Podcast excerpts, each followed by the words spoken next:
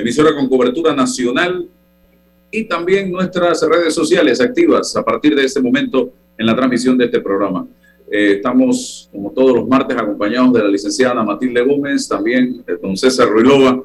Eh, vamos a iniciar con una breve pausa para cumplir compromisos comerciales y entrar luego en eh, el programa. Pero antes, para hoy, amanecemos con un incremento nuevamente en los precios del barril del petróleo. Brent Europa entrega mayo 2022 está en 118,67 dólares el barril, con un incremento de 3 balboas con 0,5 centavos. Y eh, en Estados Unidos, el precio WTI eh, entrega mayo 2022 está hoy en 112,68 dólares el barril, ha aumentado 2 balboas con 71 centavos el barril de crudo. Así que no esperemos para mañana un milagro. Mañana se anuncian nuevos precios y evidentemente con el comportamiento que ha tenido el precio del barril de crudo en los últimos 15 días, no va a haber ninguna rebaja, estimados amigos. Hubo una pequeña ilusión eh, de dos días, producto de negociaciones que se estaban realizando y que llenaban de esperanza a la población del mundo, pero esto ha vuelto para atrás. Incluso estuvo en rojo ayer la bolsa de valores allá en Nueva York. Así que vamos a la pausa y regresamos enseguida. Llegó el pack perfecto de Credit Bank con promociones en préstamos personales, tarjetas y ahorros, del 14 de marzo al 14 de abril, con excelentes tarifas promocionales, bonos en efectivo, membresías gratis y compra de saldo al 0% de interés. Conoce más ingresando a www.creditcorpbank.com. Visítanos y llévate el pack perfecto. Credit Bank cuenta con nosotros. Y este fin la rumba es en Fantastic Casino. Arrancamos desde el jueves con Alitas Acuara. Sí, Alitas Acuara. Por la compra de tu jarra de pinta nacional a 4.50 más ITBM. Y la mejor música con DJ Saí. El viernes sigue la rumba con muchos premios, diversión y la música te la traen Sammy y Sandra Sandoval con todos sus éxitos. Sábado, nuestras noches temáticas. Gózatelo con el cubetazo de cerveza nacional a 7 más ITBM que te trae gratis un bono de 3 para jugar las maquinitas. Ya sabes, no esperes más. Ven y vive la Fantastic en Fantastic Casino. Este mensaje es para ti, conductor del sedán blanco con placa 980190. Iba con mi esposa camino al hospital y por culpa de tu morosidad quedamos atrapados en la fila del corredor. ¡Qué susto! Casi nace nuestra hija en el auto. Ponte al día con tu panapaz, porque si no pagas tú, pagamos todos. Al utilizar los corredores, asegúrate de tener tu saldo al día. De lo contrario, perjudicas al resto de los usuarios. Llama al 192 para arreglos de pago. Panapaz. Así es como suena la seguridad garantizada. La seguridad en la que confías mientras tramitas en panamadigital.gov.pa. Puedes encontrar todos tus trámites, desde tu registro de carta de renuncia con Mitradel hasta solicitud de carta de saldo con el Banco Hipotecario Nacional rápido y seguro desde donde estés. Ingresa a panamadigital.gov.pa y descubre lo fácil que es tramitar. Panamá Digital, una iniciativa de la AIG y el Gobierno Nacional. Este año volvemos a clases y con el Metro de Panamá sabemos que la mejor suma es juntos y seguros. Nosotros nos encargamos de tener los trenes y estaciones desinfectados y nebulizados y ustedes recuerdan la suma. Mascarillas, más pantalla facial, más gel alcoholado, más viajar en silencio. Hacen la suma. Y no te olvides de puntos extra por no comer y mantenerte detrás de la línea amarilla. Súmate a quienes viajamos juntos y seguros. Un mensaje del Metro de Panamá. Dentro de Panama Ports existe un mundo que muchos no conocen, pero que hacen posible que el país no pare de trabajar y son las más de 2.500 empresas panameñas que prestan sus servicios dentro de las instalaciones de Balboa y Cristóbal, con labores muy variadas, todas muy valiosas, forman parte del engranaje para que los puertos puedan seguir operando y se caracterizan por cumplir con los más altos estándares de calidad, profesionalismo y son parte del equipo que mueve el puerto y mueven a Panamá. Hutchinson Ports, PPC. Transforma tus cuentas por cobrar en dinero fácil y rápido. Eso es factoring de soluciones financieras Mi Éxito. Te compramos tus facturas y nosotros nos encargamos de cobrar. Escríbenos al 6330-2334 y nuestra asistente virtual Sophie te ayudará a empezar el proceso. Factoring, otra solución financiera de tus amigos de Mi Éxito. La respuesta a tus necesidades la encuentras en la feria Caja de Soluciones de Caja de Ahorros. Ven y aprovecha las mejores promociones y tasas especiales en nuestras sucursales desde el 10 hasta el 31 de marzo. Para más información visita www.cajadeahorros.com.pa. Caja de Ahorros, el banco de la familia parameña. Este mensaje es para ti, conductor del sedán blanco con placa 980190. Iba con mi esposa camino al hospital y por culpa de tu morosidad quedamos atrapados en la fila del corredor. ¡Qué susto! Casi nace nuestra hija en el auto. Ponte al día con tu panapaz, porque si no pagas tú, pagamos todos. Al utilizar los corredores, asegúrate de tener tu saldo al día. De lo contrario, perjudicas al resto de los usuarios. Llama al 192 para arreglos de pago. Panapaz.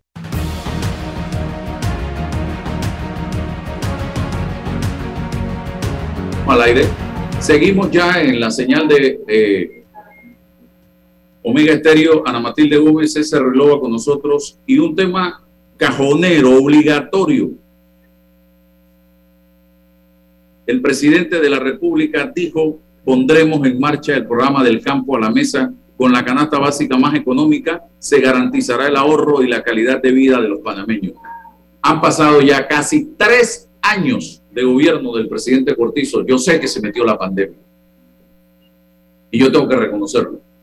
Pero hoy es el momento propicio, el momento ideal, licenciada Gómez y señor Rilova, para ver cómo hacemos y ponemos en manos del pueblo panameño la comida directamente del campo, como dice esta propuesta del campo a la mesa a través de ferias, lo que tú quieras llamarlo. Porque el nombre para mí es lo de menos. Pero hay que hacer esto inmediatamente. Aquí se han prometido mercados en todos los gobiernos, para todas las provincias del país, y tampoco se han desarrollado estos proyectos. Queremos hacer a través de la alcaldía un mercado del marisco. Eh, licenciada Ana Matilde.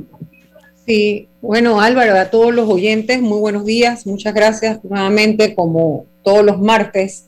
Eh, doy gracias a Dios la oportunidad y el privilegio que es poder comunicarse con, con los que sintonizan este programa sin rodeos. Saludos a César también.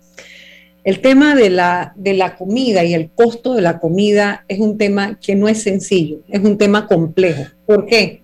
Porque no solamente implica el hecho de la producción nacional, sino también el el tipo de alimento que se consume, porque en algunos casos estamos hablando de productos importados y ahí sí no tenemos nosotros ningún tipo de control.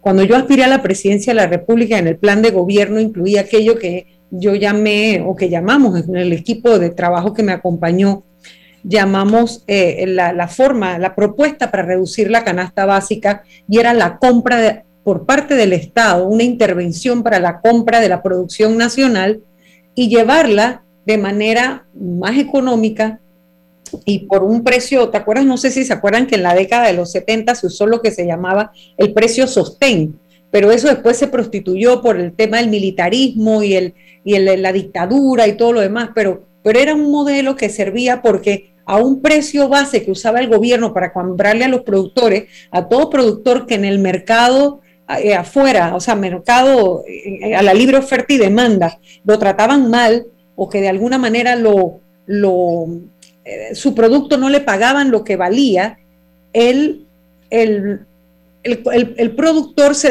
desincentivaba y dejaba de, sembrar, dejaba de producir. En Panamá muchas hectáreas se dejaron de cultivar.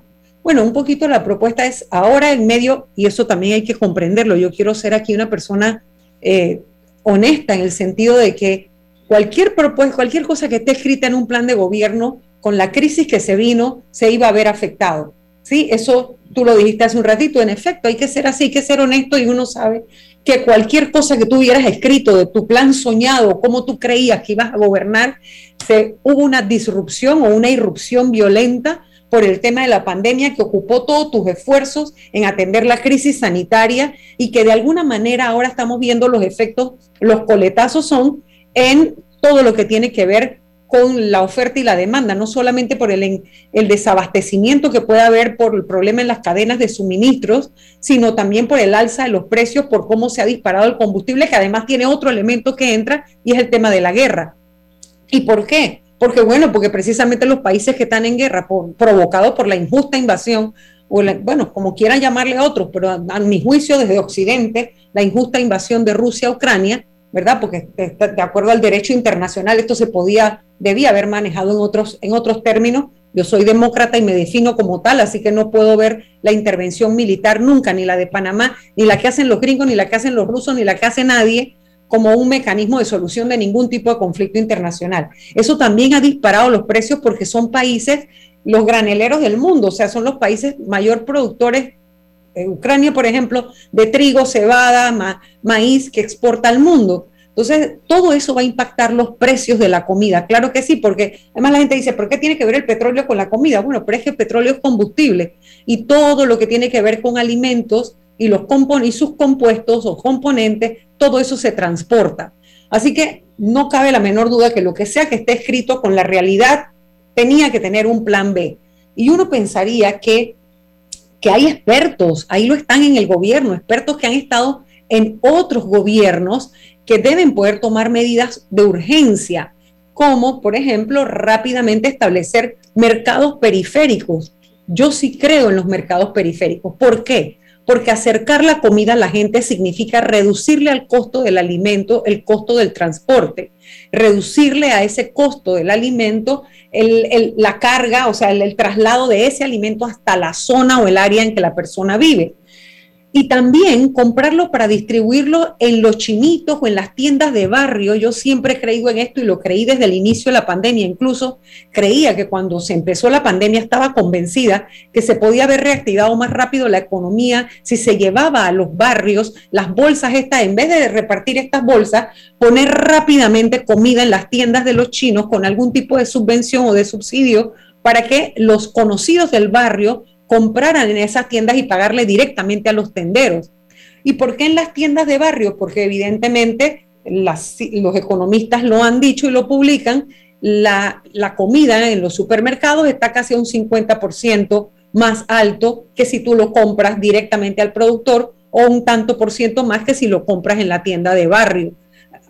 Por supuesto, dependiendo qué producto compras, ¿no? Porque también sabemos que en el chinito, en la tienda del barrio, abren el paquete de de, por ejemplo, del queso individual, no voy a decir marcas aquí porque no están pagando ningún tipo de propaganda, pero ya yo he aprendido, yo escucho a Álvaro cómo es la cosa, pero el queso ese que se vende, que se empaca individual, se abre el paquete y se vende suelto, ¿no? Entonces eso obviamente estás pagando dos y tres veces lo que costaría el paquete completo, pero para los efectos de la economía familiar, del que vive en el barrio, que es el día a día, que resuelve porque es un peluquero o una peluquera, o porque es un mesero, o porque es un transportista y tiene ingresos diarios, su, y por lo general no tienen refrigeración a gran escala o no tienen una, una, un aparato de refrigeración para poder conservar alimentos por mucho tiempo, tienen que ir comprando la comida que se consume poco a poco. Entonces, todos esos elementos habría que considerarlos porque hay perfil de, perfiles de consumidor ese estudio había que hacerlo. Y también pienso yo que una medida que un gobierno puede tomar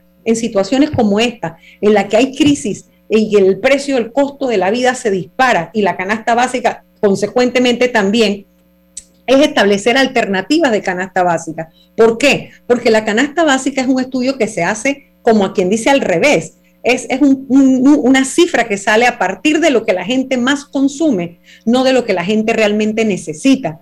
Entonces, si tú estás en un estado de crisis, la idea es decirle a una persona, por ejemplo, en lugar de una libra de carne, por ejemplo, ¿qué otro alimento tiene las mismas proteínas, el mismo valor proteínico, el mismo valor nutricional? y que tiene estas y estas y estas propiedades y que usted lo puede consumir a mucho menor precio mientras esté la situación que está. O sea, educar al consumidor. publicar listas con alimentos alternativos, con alimentos que comparativamente brindan el mismo valor nutricional, poner nutricionistas por todos los centros de salud, de tal manera que la gente pueda ir, oiga, desarrolleme aquí una, un menú nutricional para mi familia a costos mucho más baratos que lo que hay.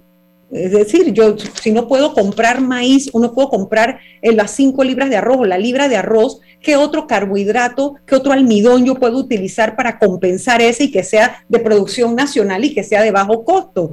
Yo pensaría que esas son medidas que se deben tomar inmediatamente. Pero bueno, son solo ideas, uno que no está gobernando, obviamente siempre es más fácil. Hay que ser creativos. Esta es la época de crear, de pensar, de ejecutar de arremangarse la camisa, ponerse la zapatilla, vamos para la calle, para el campo, a ver qué podemos hacer para tratar de ayudar a la gente, pero no desde una oficina refrigerada y menos pensando que vienen las elecciones internas de un partido en gobierno.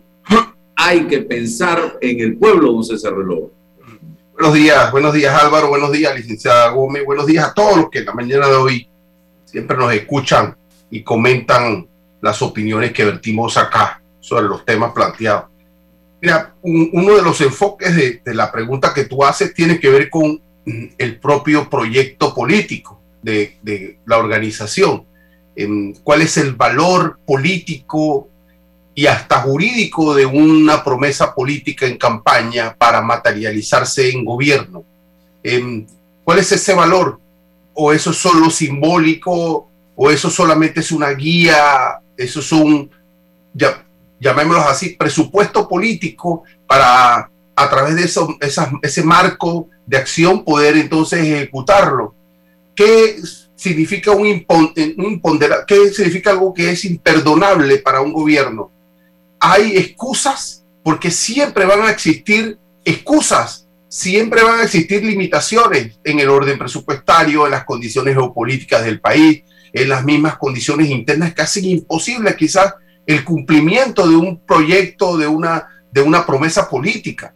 Pero ¿qué es un acto negligente? ¿Qué es un acto no me importa? Porque hay ejemplos en el país. O sea, si eh, eh, hablemos de institucionalidad, todos los proyectos políticos de los últimos años han hablado de institucionalidad, pero no ha ocurrido absolutamente nada. A nadie le ha importado. Y hay excusas, hay muchas excusas para decir esto no se pudo hacer por esto, porque no habían condiciones políticas, porque mm, eh, llegó la pandemia, porque ahora está la guerra. Cuando uno habla de, de comida más barata en la mesa, uno debe saber cuando uno dice eso, que hoy en día hay un proceso del que siembra, el que cosecha y el que comercializa y cómo llega a la casa. Eso no es que ahora varió por la pandemia. Eso tiene una lógica, una premisa cuando yo digo que yo voy a poner plata eh, más barata en la mesa, entonces o sacrifico el proceso de comercialización o converso con ellos o, qué es lo que yo pretendo hacer. Entonces, eh, ojo con esto, porque, porque siempre vamos a encontrar una excusa. Y, yo siempre pregunto hasta cuándo nos va a alcanzar la pandemia para, para las excusas de todo.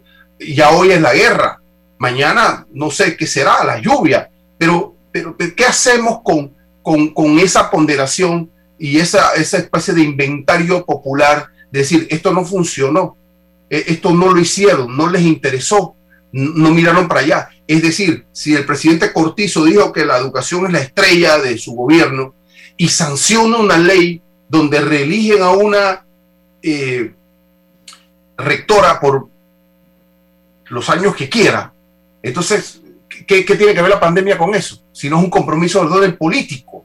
¿no? Bueno, no, pero va camino a eso. No, va, camino a eso. es, la, pregunta. Porque decía, ah, pero ¿qué, tiene que ver la pandemia con eso? ¿Y qué hacemos entonces con la promesa política, el proyecto político de poner la educación? Eso tiene que tener un contenido y un sentido. ¿Y cómo hace el pueblo para ir? Para eso precisamente. No, hubo, existió una traición. El gobierno de Varela le dijo al país, me comprometo con una asamblea constituyente paralela. Bueno, y eso fue una traición. ¿Y qué hacemos con esto? Era una promesa de Varela, era una promesa del partido panameñista, era una promesa de quién era. Eh, eh, y Ricardo Martinelli, igual cuando, cuando sumó a, una, a unos intelectuales para un proceso de, asunción de un proyecto constitucional. Lo engavetó. Entonces, e, es una combinación de muchas cosas, don Álvaro, en el sentido del propio proyecto de la construcción tecnócrata de, esos, de esas líneas de pensamiento que se tienen que hacer material en el acto del poder político, y, otra, cómo el, el pueblo evalúa la materialización, la voluntad al menos de materializar esas líneas y que, no se hizo por, por, por insisto, eh, por mero, eh, eh, sí, decía la doctora. lo cierto es que en la economía más básica, la única manera, la mejor manera, la manera más rápida de bajar los precios es aumentando la oferta. Entonces habría que ver en toda esa cadena que hay desde, la, desde el proceso productivo, desde la producción hasta el consumo, que pasa por la comercialización, donde se puede aumentar la oferta. Bueno, o se siembra más, ¿verdad? O simplemente se brinca una parte de esa cadena. Como tú decías, bueno, si ya se sabe que hay una lógica en la comercialización, una lógica que va desde la producción hasta el consumo, bueno, ¿qué medida de intervención? Y aquí me gustaría tocar otro punto que es importante sobre todo para molestar un poco a los libertarios. Tú sabes cuál de quién de nosotros tres aquí. Y es que ahí es donde yo digo, sí es necesaria la intervención. Y por supuesto que en nuestra constitución de corte liberal existe la posibilidad de que el Estado intervenga en la economía cuando ocurren cosas como esta. En este momento, por factores externos, hay una distorsión, además factores internos, porque creo que sigue el tema de la regulación de precios.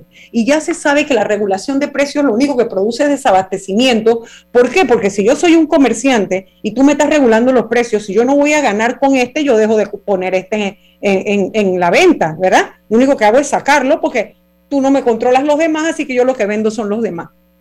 Entonces, yo sí creo que hay una serie de distorsiones en el mercado en este momento que ameritan la intervención del Estado para procurar, procurar que haya accesibilidad a la comida a precios mucho más alcanzables por la gente producto de la situación económica. Es que sí hay una realidad. La pandemia, con todos sus efectos colaterales, ha impactado negativamente a la economía y hay que buscar cuáles son esas actividades del espectro económico que impactan el PIB de manera importante para en todas ellas hacer leyes que incentiven o leyes que faciliten, propicien, ya sea la producción, la actividad comercial, el empleo, o sea, todo lo que viene con esa actividad. Yo... Sí, doctora, pero mira, cuando uno habla de comida más barata, uno, los últimos que escucha en el debate es a los consumidores, no están organizados. ¿No? Porque también necesitamos una cultura del consumo, una cultura del consumo. ¿Cómo, cómo dentro del proceso de comercialización podemos hacer más partícipes a los que a los productores? ¿Cómo, cómo, cómo podemos disminuir un poco sin la intervención del Estado? Porque sí, porque es que porque el Estado tiene que intervenirlo en todo. Que va a ser, a ver, espera, ¿por qué? Porque va a ser imposible porque el productor necesita fertilizantes y nosotros no producimos fertilizantes. Claro, pero, pero lo sabe pero, lo sabe, lo sabe que necesita, porque el productor sabe lo que necesita y, sabe, y sabe cuánto necesita tener en, el inventario. O sea, eso es un tema especializado. Es como el que siembra y no tiene el granero para guardarlo ahí, depende de, todo es una mecánica, pero llevamos años en esto, o sea, le pedimos al productor, hay que auxiliarlo, pero hay que esperar de él, hay que esperar de él también, ¿no? Querer modernizarse, querer, querer una vez que eso ocurra, poder ir disminuyendo en la, cadena de comercialización, él puede participar. Hay gente que trae su producto. ¿Cómo lo hace? Hay gente que disminuye en esa cadena y ofrece un producto más barato. Bueno, ah, pero cuando dice el gobierno interviene, el gobierno puede intervenir, pero no monopolizar esa relación. Está muy bien, pero tiene que intervenir porque hay, que romper cualquier, hay que romper cualquier oligopolio que esté concentrando precios y haciendo que la importación de productos necesarios para la producción sean inaccesibles para los productores. y el Estado tiene, el Estado tiene los silos de Lima, el Estado tiene la cadena de frío, o sea que hay mecanismos para que el Estado pueda comprar la producción nacional a un precio base que, ok, si yo soy productor y yo tengo un mercado que me compra mejor, me voy a vender. Claro, pero desde el cooperativismo de los productores poder construir un silo entre los arroceros. Hay gente que yo conozco que tiene sus, sus silos. ¿ya? Y grupo de gente. Claro, creo, y creo en el cooperativismo como una herramienta importante para salir del subdesarrollo. Yo creo en eso perfectamente. don Álvaro conoce una, un ejemplo de cooperativismo en Coclecito. ¿ya? Cómo eso funciona y evita que el papá gobierno, papá Estado llegue a resolver un problema que puede ser resuelto por las personas, por su inteligencia, por su conocimiento, ¿ya? Y, y bueno, de eso se trata. Pero el proyecto político, yo prometo y no pasa absolutamente nada, y después en cinco años vuelvo y me lavo la, la careta y voy allá y le digo al mismo pueblo que no se pudo por ABCD y entonces que me den una nueva oportunidad. Es un. No, el, hablamos del del. Ajá. No, y, y decía, dentro de la revisión que hago periódicamente de promesas que al final no se cumplen, hay promesas que no se cumplen porque no se quieren cumplir y que no tienen nada que ver con la pandemia ni con la guerra. Aquí decía el señor Cortizo en campaña, un buen gobierno no promete lo que no puede cumplir, respeta la constitución y las leyes, trabaja de la mano del poder popular y avanza en el proceso de descentralización y ejecuta con eficiencia y facilita la inversión privada.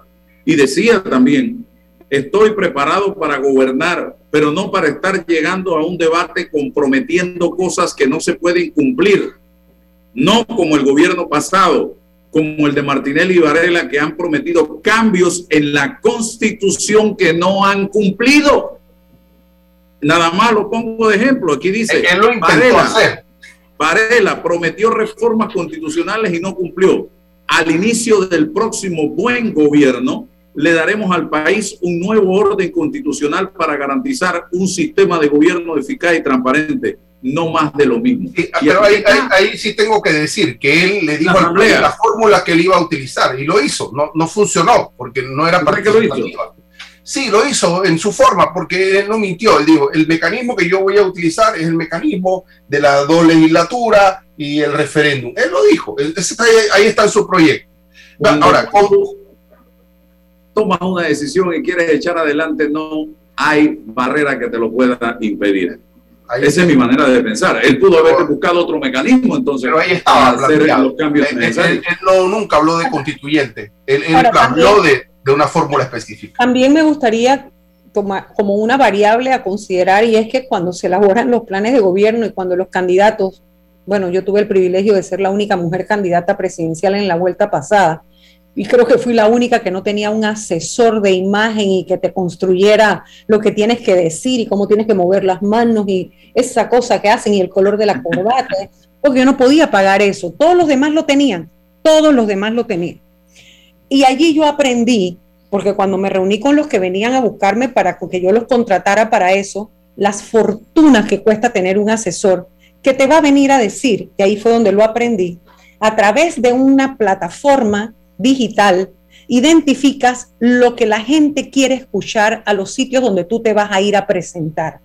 ¿Y qué ocurre? Que ahí viene la gran falacia del discurso electoral, porque una cosa es la campaña para ganar y otra cosa es el ejercicio del cargo una vez en el poder.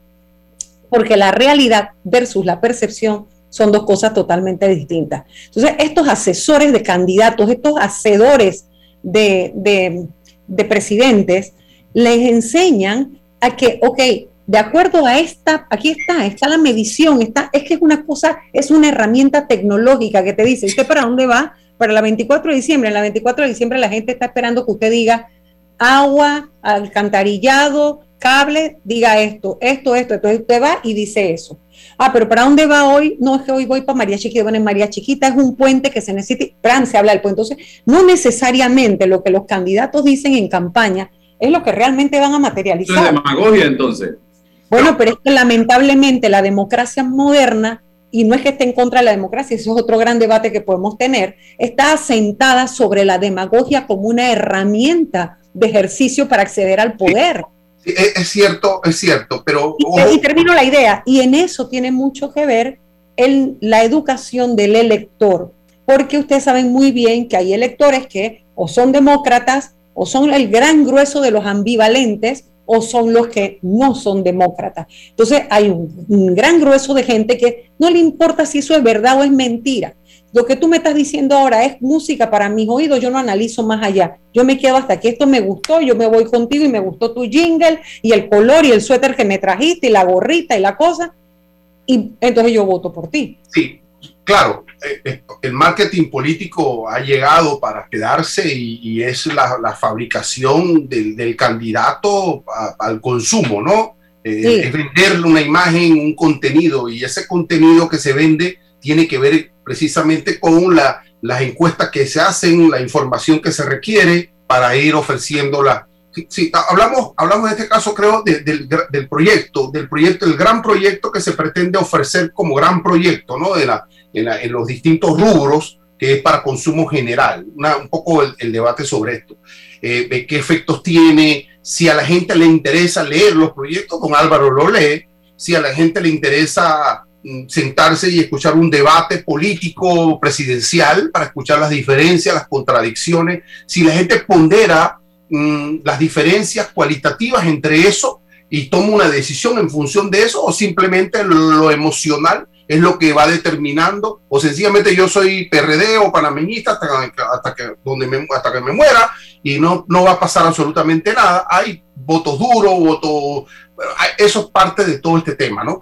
Claro, y, cada vez se hace, se hace más, eh, los asesores de marketing político hacen un candidato, alguien que no, no tenía forma de expresarse en público, después lo convierte en un experto. Y lo hacen una persona que puede seducir a las masas. Hay toda una construcción, un debate sobre la ética de la, del de marketing político frente a la, democracia y a lo que requerimos. Y como usted bien dice, o sea, y, y, la cultura política de los electores, la cultura política popular bueno, hay que ir sumándole también a eso. Pero el gran proyecto, que no, no, ¿qué es esto? Esto es una estafa política, esto es una desatención política, es un poco me importa, o sencillamente no se pudo porque llegaron coyunturas críticas como la pandemia, como la guerra, que lo hicieron imposible.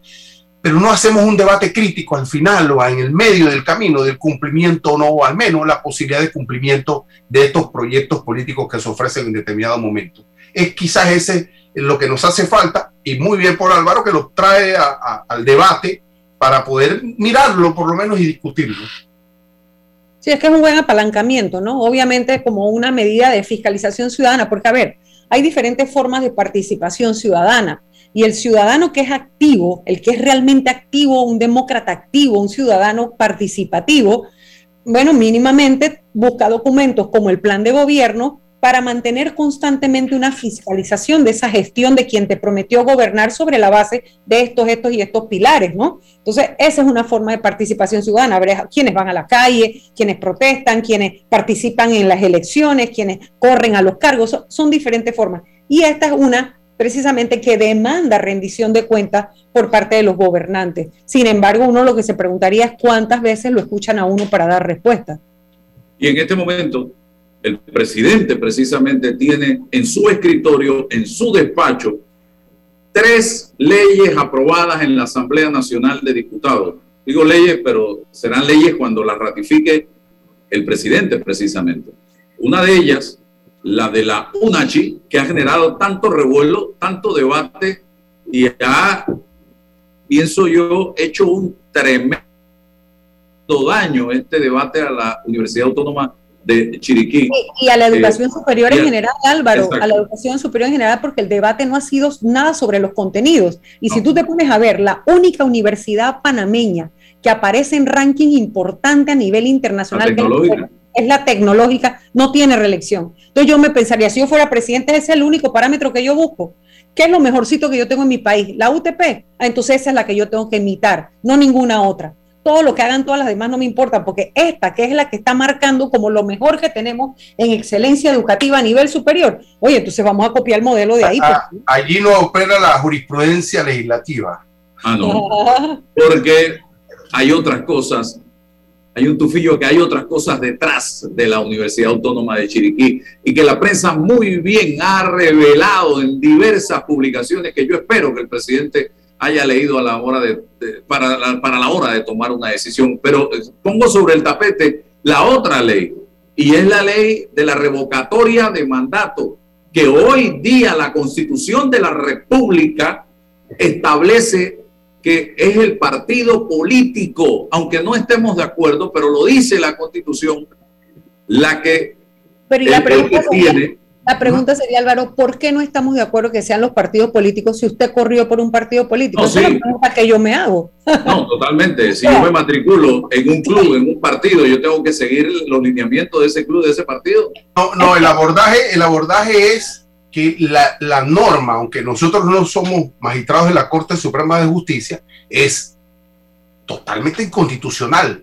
Es que, es que desborda es, las competencias del legislativo. Pero Es- además, y no solamente atenta contra la integridad de la Constitución, porque fue lo que el constituyente decidió Claro, claro. escribir y lo que nosotros y lo que se aprobó. No solamente es eso, es que es un golpe muy duro a la democracia sostenida en el pluralismo de los partidos políticos, porque ¿para qué entonces yo voy a militar? O sea, yo me voy a beneficiar de toda la parafernalia que me brinda estar en un, inscrita en un partido político, sus colores, su bandera, su marketing, su presencia en la mente, en el ideario colectivo, todo lo que me ofrece estar en un partido político. Ah, pero sus program- lo programático, lo ideológico, lo estatutario, eso no lo voy a respetar. O sea, yo llego a través del partido, pero cuando llego allá yo soy un agente libre y hago lo que me da la gana. Entonces, la gente va a quedar peor, la democracia se va a volver de verdad que sí un guacho de marisco, porque Incluso traiciono al partido, porque hoy estamos viendo 15 diputados abrazados, llevados, llevados de la mano del presidente de otro partido político y promoviendo a otro partido político. esto promueve el transfugismo. Ahora, ahora, doctora, pero eso que usted acaba de... de- Yo de- no sé si, yo no sé si al presidente Cortizo le gustaría que eso lo hagan en el PRD. La bancada del PRD se vaya a apoyar al Molirena Pero no además deben pensar, deben pensar fuera de sus propios partidos y entender la democracia como un todo. Y la democracia necesita de partidos políticos porque es el, el pluralismo del pensamiento político. Y la idea es que los ciudadanos puedan comprender a la hora del debate político cuáles son las corrientes que acompañan las posibles soluciones a los problemas nacionales. Entonces va a ser como una gran estafa tener gente metida en los partidos que cada uno, uno no sabe ni qué es lo que piensan, ni ellos mismos saben qué es lo que son porque simplemente se arropan con los colores que le convienen al momento de aspirar al poder. Yo en, en este programa quizás he sido radical en, en hablar de, de traición política y, y- y tal. Debo, debo, debo eh, medir un poco porque lo importante o lo fundamental es a nivel interno de la organización política, qué mecanismos reales y ciertos de debate y de diálogo político existen. Cómo en este caso los parlamentarios tienen la posibilidad de debatir las ideas, los proyectos y las posiciones políticas dentro del partido. Eso debe existir, eso debe garantizarse, no solamente para los parlamentarios y diputados, sino para los miembros de los partidos políticos, que su disidencia no sea catalogada como traición, ¿no? Poder generar, insisto, verdaderos debates cualitativos para que surja dentro del partido político una posición, si bien desde la mayoría política, pero garantizada en el debate. Si eso no existe, si eso no se da y es puro totalitarismo de la élite política, entonces ahí hay un problema. Ahí hay un problema de la democracia, ¿no? Eh, Porque, porque, no, porque es un problema de orden político que se resuelve por solución constitucional. Entonces, si no existe esa, esa posibilidad, entonces, ¿cómo hacen los miembros de unos partidos, llámese diputados, eh, delegados, otros, para poder marcar una posición y no ahogarse, insisto, desde la posición de la élite? Eso, eso es importante. Nosotros no, no conocemos efectivamente qué es lo que está ocurriendo allí. Que el partido no tenga una solución o que se vete una solución desde lo constitucional es lo que nosotros rechazamos. Es decir, abogamos por el debate cierto.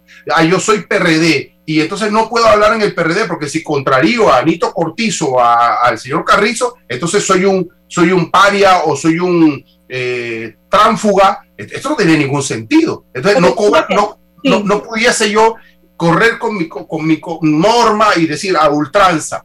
No, eh, porque también la democracia tiene que tener contenido, no también debe tener- procedimentales. Está muy bien y debe tener pesos y contrapesos y la disidencia es importante en toda construcción democrática. Yo estoy de acuerdo con eso. Es decir, lo que ocurre es que ese no es el artículo, no es la revocatoria la que va a mejorar o no la discusión dentro de los partidos. Los procesos democráticos dentro de los partidos tienen otras herramientas y otros mecanismos, pero la revocatoria debe existir por la posibilidad no de la disidencia, sino de la, de la arbitrariedad o el autoritarismo de quienes confabulados para dañar No, lo pero, pero, pero, pero cuando usted descarta, cuando usted descarta cuando usted descarta la posibilidad fáctica de que yo me van a, me van a aplicar la revocatoria porque yo soy un disidente, pues eso es una realidad.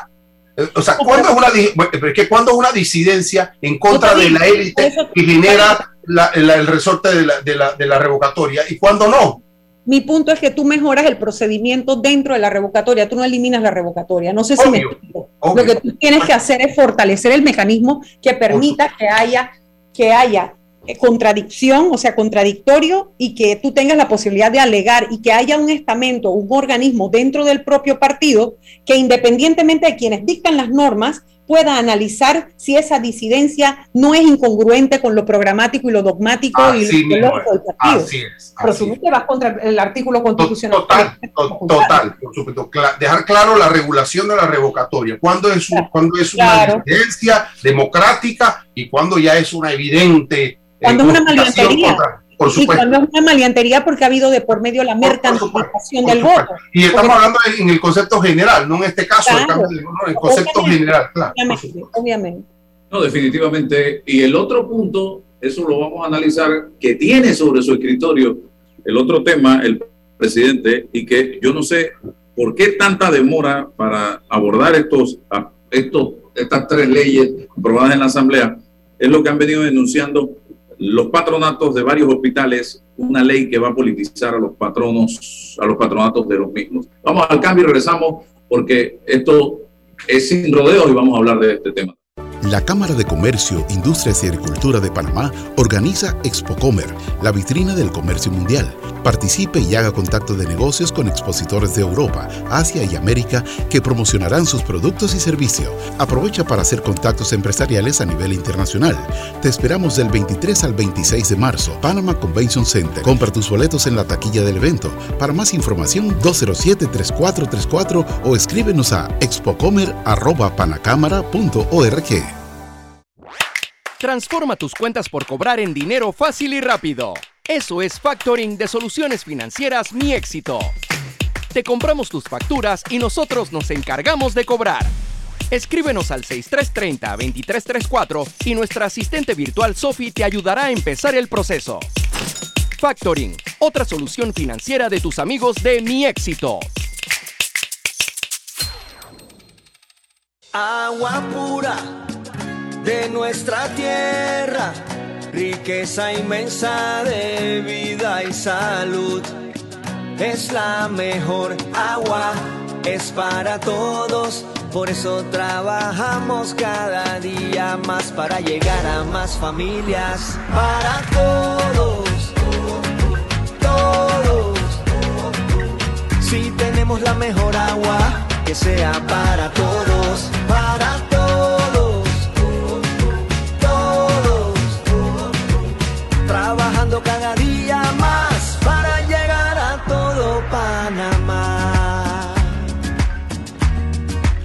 Gobierno Nacional y dan.gov.pa. Somos agua.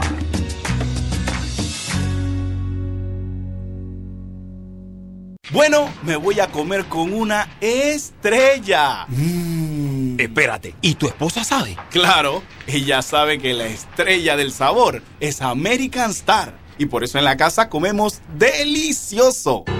American Star, el tasajo, jamón, chorizos y embutidos más suaves, económicos y con el sabor que le gusta a todos. ¡Oh! ¿Me invitas a conocer esa estrella? Busca la estrella roja y azul American Star, la estrella de tu cocina. Oye Marcos, ¿has visto cómo se ha modernizado el Tribunal Electoral y ahora más en pandemia? Sí, ¿y eso? Bueno, tienen en internet una página que se llama tribunalcontigo.com para hacer trámites sin salir a ningún lado. ¿Así qué trámites puedo hacer? Uf, vi un montón de cédula, registro civil y organización electoral. ¡Ey, de verdad que están bien modernos! Voy a pedir visita a tribunalcontigo.com para sacar mi cédula de una que hace rato se me venció. Sí, entra ya a tribunalcontigo.com para que hagas ese y cualquier otro trámite que necesites. Tribunal Electoral, la patria la hacemos contigo. Dentro de Panama Ports Existe un mundo que muchos no conocen, pero que hacen posible que el país no pare de trabajar y son las más de 2.500 empresas panameñas que prestan sus servicios dentro de las instalaciones de Balboa y Cristóbal, con labores muy variadas, todas muy valiosas. Forman parte del engranaje para que los puertos puedan seguir operando y se caracterizan por cumplir con los más altos estándares de calidad, profesionalismo y son parte del equipo que mueve el puerto y mueven a Panamá. Hutchinson Ports, PPC. La respuesta a tus necesidades la encuentras en la feria Caja de Soluciones de Caja de Ahorros. Ven y aprovecha las mejores promociones y tasas especiales en nuestras sucursales desde el 10 hasta el 31 de marzo. Para más información visita www.cajadeahorros.com.pa. Caja de Ahorros, el banco de la familia parameña. Cuando no hablamos en nuestro viaje en el metro, estamos respetando a los demás y cuidando nuestra salud. Tu silencio dice mucho. ¡Qué ingeniosa frase! Déjate llevar por la frescura del pollo melo, panameño como tú. Déjate llevar por la frescura del pollo melo. Variedad y calidad. Melo. Frescura de altos estándares. la calidad es una promesa para llevarte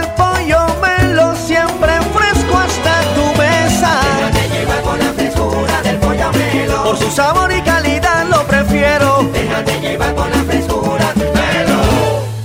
Este mensaje es para ti, conductor del sedán blanco con placa 980190. Iba con mi esposa camino al hospital y por culpa de tu morosidad quedamos atrapados en la fila del corredor. ¡Qué susto! Casi nace nuestra hija en el auto. Ponte al día con tu panapaz, porque si no pagas tú, pagamos todos. Al utilizar los corredores, asegúrate de tener tu saldo al día. De lo contrario, perjudicas al resto de los usuarios. Llama al 192 para arreglos de pago. Panapaz. Vive las eliminatorias a Qatar en tu Fantastic Casino favorito. Con bonos de 5 gratis para apuestas deportivas. Cubetazo de cerveza nacional a 7 más ITBM. No lo pienses más. Y ven a Fantastic Casino a vivir toda la emoción del fútbol rumbo a Qatar.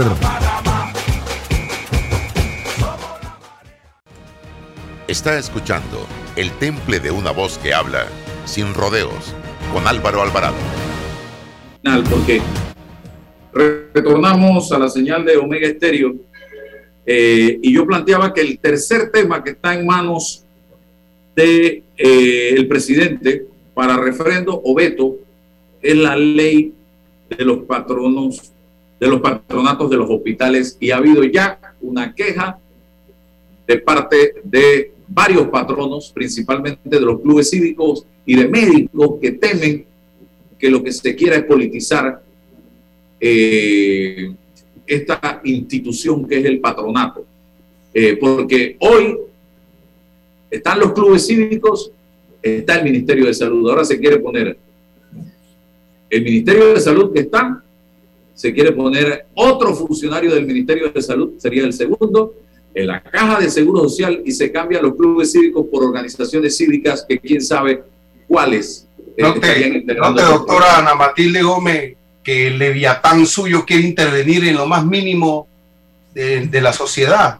Por eso ese que, es otro, ese es Ah, otro bueno, por eso que- a ver, pero, pero a ver. pero- es así, así va, ¿no? Así va Pero aniquilando quiero, leviatán. quiero dejar un criterio claro. Digo, es que yo no sé las motivaciones. Obviamente, si hubiera sabido que vamos a tocar ese tema, me, me preparo y me la leo y aquí estaría contigo, da- dame que te doy. Pero yo, yo, obviamente, lo que sí te hay que reconocer es que en todos estos... A ver, la salud es un bien público. Vamos a partir por allí. No podemos pensar que va a haber salud igual para todos, eslogan de la época del doctor José Renán Esquivel, en la medida que privaticemos los servicios de salud. Dicho esto, como herramienta o como mecanismo de, de administración, los patronatos han demostrado su eficiencia. Sí. Sin embargo, donde está el ministro de Salud, que es el regente de, o la ministra, quien sea en su momento, tener al Ministerio de Salud en la cabeza de estos patronatos o dentro de la junta directiva facilita muchísimo la solución no solo de los problemas, sino la consecución de aquellas eh, cosas materiales que el sistema necesita para funcionar. Y cuando se identifican crisis, el Estado siempre tiene que entrar, porque no importa cuánto, cuánto patronato haya o qué privado sea, si ocurre una crisis a nivel sanitario, el Estado tiene que estar presente. Entonces, dicho esto, yo no entiendo la motivación, tendría que ir a leerla, tengo que buscarla para ver, no he tenido el tiempo. ¿Cuál es la motivación para conceder otra silla, otro puesto, en este caso a, a una institución que, como bien dices, el que mucho abarca poco aprieta, no puede ni con lo que ya tiene, porque evidentemente el manejo administrativo de la Caja del Seguro Social es como un monstruo de muchas cabezas, el tema financiero.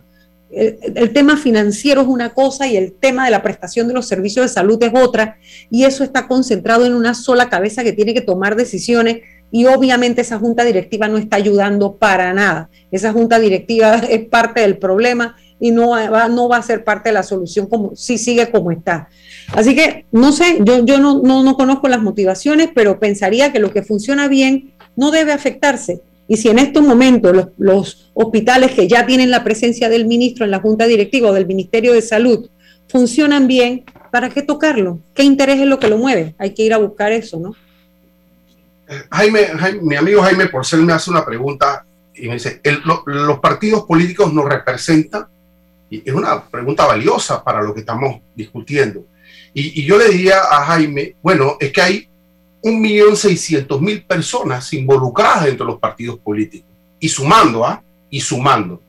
Ahora, si, si analizamos el rol de los partidos políticos desde el gobierno, tendríamos que decir, la, la, el marco eh, con respecto al Parlamento es el siguiente. Los diputados actuarán en interés de la nación, ojo, de la nación, no de los partidos políticos, representan a los partidos políticos, representan a los partidos políticos dentro de la Asamblea Nacional y después a los, electores. de su circuito tal, pero a la nación. ¿Qué es la nación? Es precisamente todo, el todo. pero, pero, lee esa letra, yo sé qué artículo tú estás leyendo. El artículo 150 Ajá, trabajar en interés de la nación. De la nación, exactamente. En función de lo que se produce. Pero, ¿a quién representan en primer lugar? Representan a la Asamblea Nacional. Representan a los partidos. A los partidos, a los partidos. A los partidos. Pero bueno, pero, pero es el interés, no a la representación, el interés de la nación. Permíteme, permítame. Pero oye, pero lee, vamos a buscar. es que estoy leyéndolo. es que estoy leyendo. mire, los diputados actuarán en interés de la nación. Ah, es que lo bueno, es que esto es semántica y es gramática. Estás diciendo, actuarán. Eso es lo que deben, lo que motiva su actuación. O sea, la camiseta que, tienen es la del Papa. No, no, Pero ojo, ojo. Pero ¿a quién representas? Representa, y representan en la Asamblea Nacional a sus respectivos partidos políticos. Yo represento, pero es que, pero una cosa es actuarán en interés y otra cosa la representación. Yo interesa de la nación. Cuando me preguntan, los partidos políticos me, me representan, pues yo soy la nación. Ahora, desde, desde, desde el gobierno, ¿cómo hace un partido político en la relación con los diputados para generar un contrapeso? Desde el partido político en gobierno, hablo del PRD y el Molirena. ¿Cómo las estructuras internas de los partidos políticos tienen un diálogo con sus parlamentarios. ¿Cómo funciona ese diálogo? Y cómo funciona el diálogo de los partidos políticos en oposición con sus parlamentarios. Ese debate no lo hemos tenido.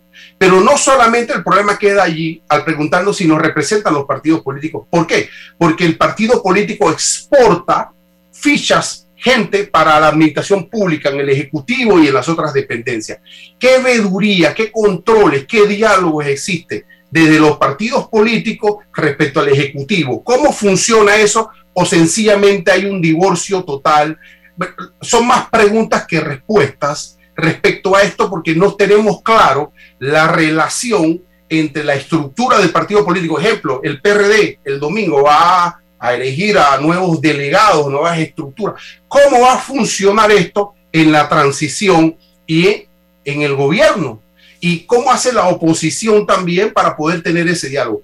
Es una pregunta, vaya, por eso le dije a Jaime, es una pregunta, vaya, real, pero si no tenemos claro la relación que existe entre la estructura del partido político en el Parlamento, en el Ejecutivo y en las otras dependencias, no vamos a tener claro si nos representan o no. Lo cierto es que hay un millón 600 mil panameños sumados a los partidos políticos, en gobierno y en oposición. Vamos con la Gómez, pero yo intervengo rapidito. La última vez que yo vi, o, o las veces que yo veo reuniones, por ejemplo, del CEN, del PRD con sus diputados, es para elegir a la junta directiva cada año.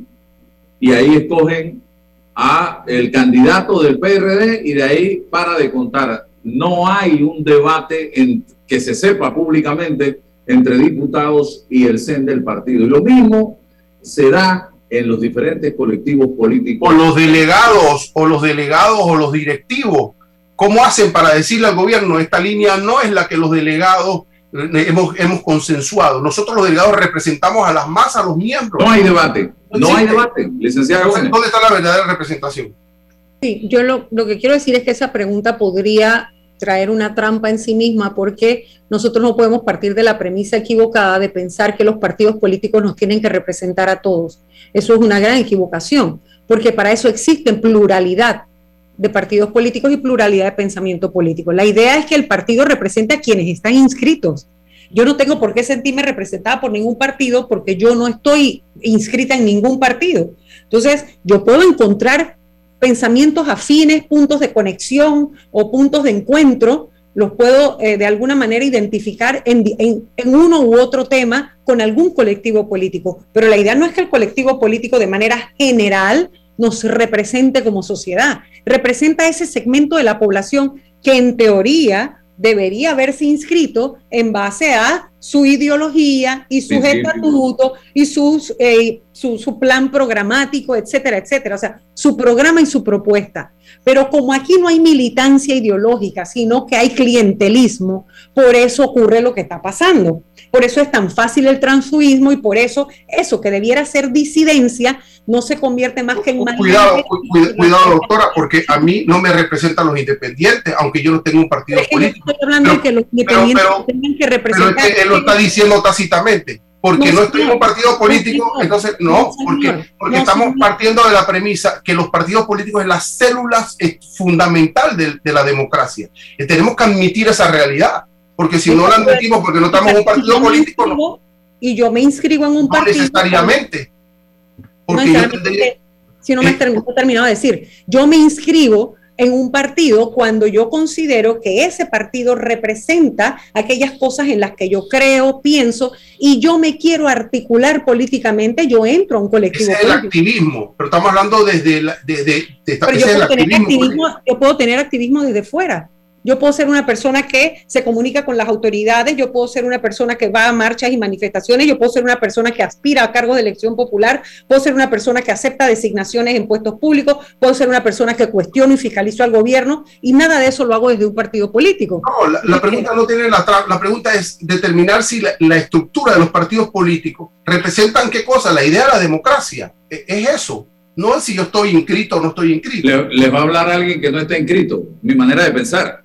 Pues sí, es que A mí ninguno no me representan los partidos Ninguno- políticos en la pero es que Asamblea. ninguno- sí, pero tiene, eso tiene un contenido. No me representan, no me siento representado, Claro, pero pero no- respeto no la tendrían por existencia qué de los partidos porque políticos. no tendrían por qué representarte, porque ellos pero- representan a su colectivo. Y que ninguno de que estamos la necesidad y la existencia de los partidos políticos.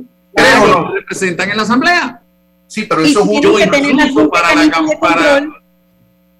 yo Y por eso que por eso que independiente. planteé, por eso que planteé, sectoricé el análisis. Una cosa es la asamblea, una cosa es la administración pública, ¿no? Otra cosa es los gobiernos locales. Bueno, todo eso, hay que ver el diálogo dentro de los partidos y, y no solamente con la sociedad, con todo. Pero la, el hecho, la pregunta no es si estoy inscrito o no, y porque estoy inscrito, me representan o no. Ese es el formal. Estoy hablando del concepto político. No me dentro de la- representan. De la estructura de democracia. Sí, bueno, no te Me representa. siento más representado. Es como decir, es como decir que todo se hace mal. Pero de parte los de la idea, políticos. estás partiendo de la idea que todo se hace mal. Que Pero nada que es se mi hace manera de pensar, César. Sí. No, si y es usted que tiene la no. suya.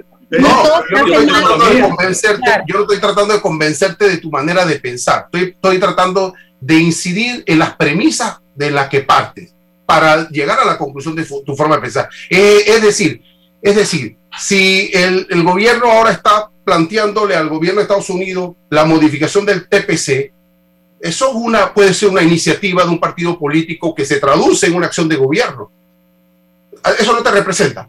Pero eso no existe en Panamá. Ah, ah bueno, pero, pero te pregunto. No eso no te debate. Dime de dónde se el debate políticamente. Una cosa, yo creo que una cosa es sentirse identificado con una postura que coyunturalmente pueda abanderar un miembro o no de un partido político o un colectivo político y otra cosa muy distinta, la pregunta generalizada, si los partidos nos representan. Es que esa no es la misión de los partidos para el general, para la sociedad en general. Precisamente son colectivos para que representen a quienes piensan como ellos, como, como está escrito en sus estatutos, como está escrito en su, en su programa.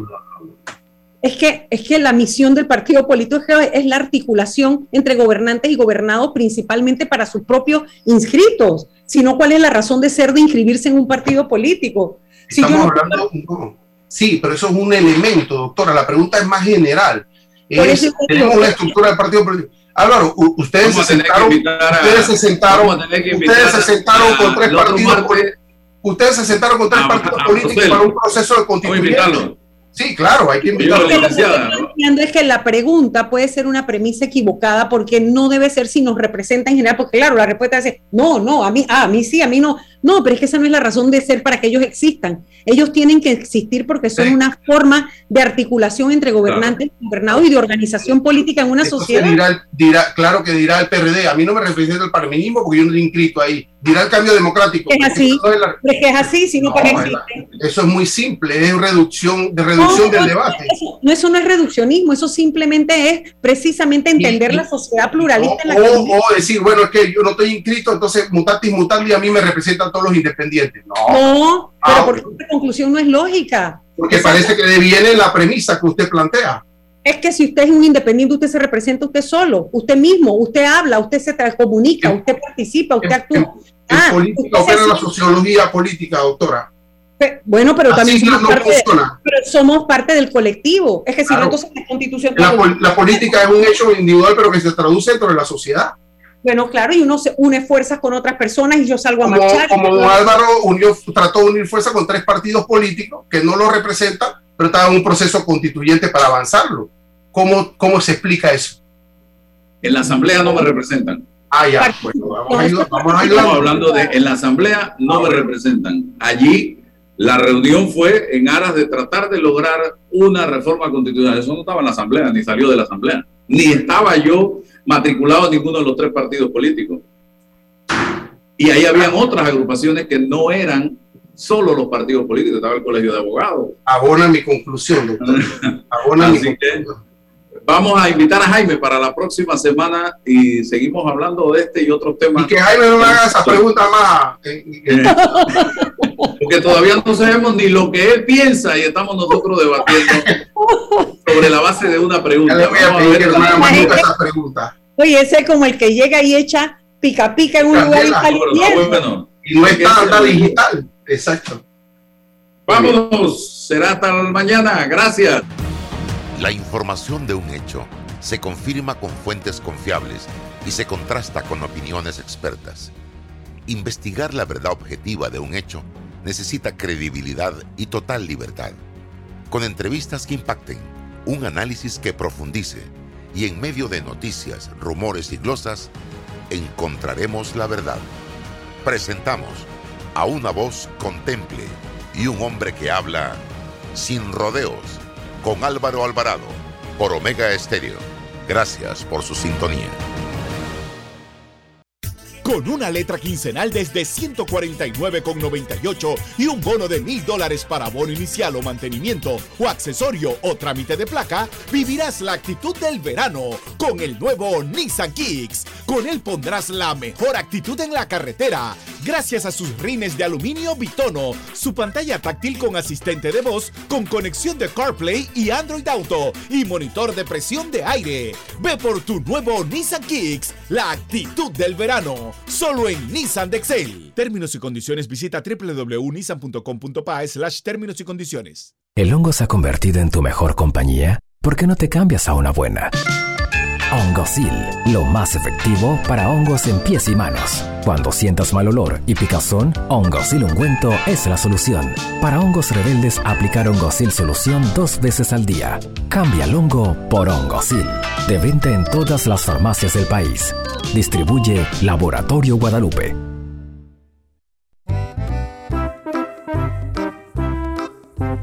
Hola, ¿has paseado en el metro? Es bien bonito pero es importante dejar salir antes de entrar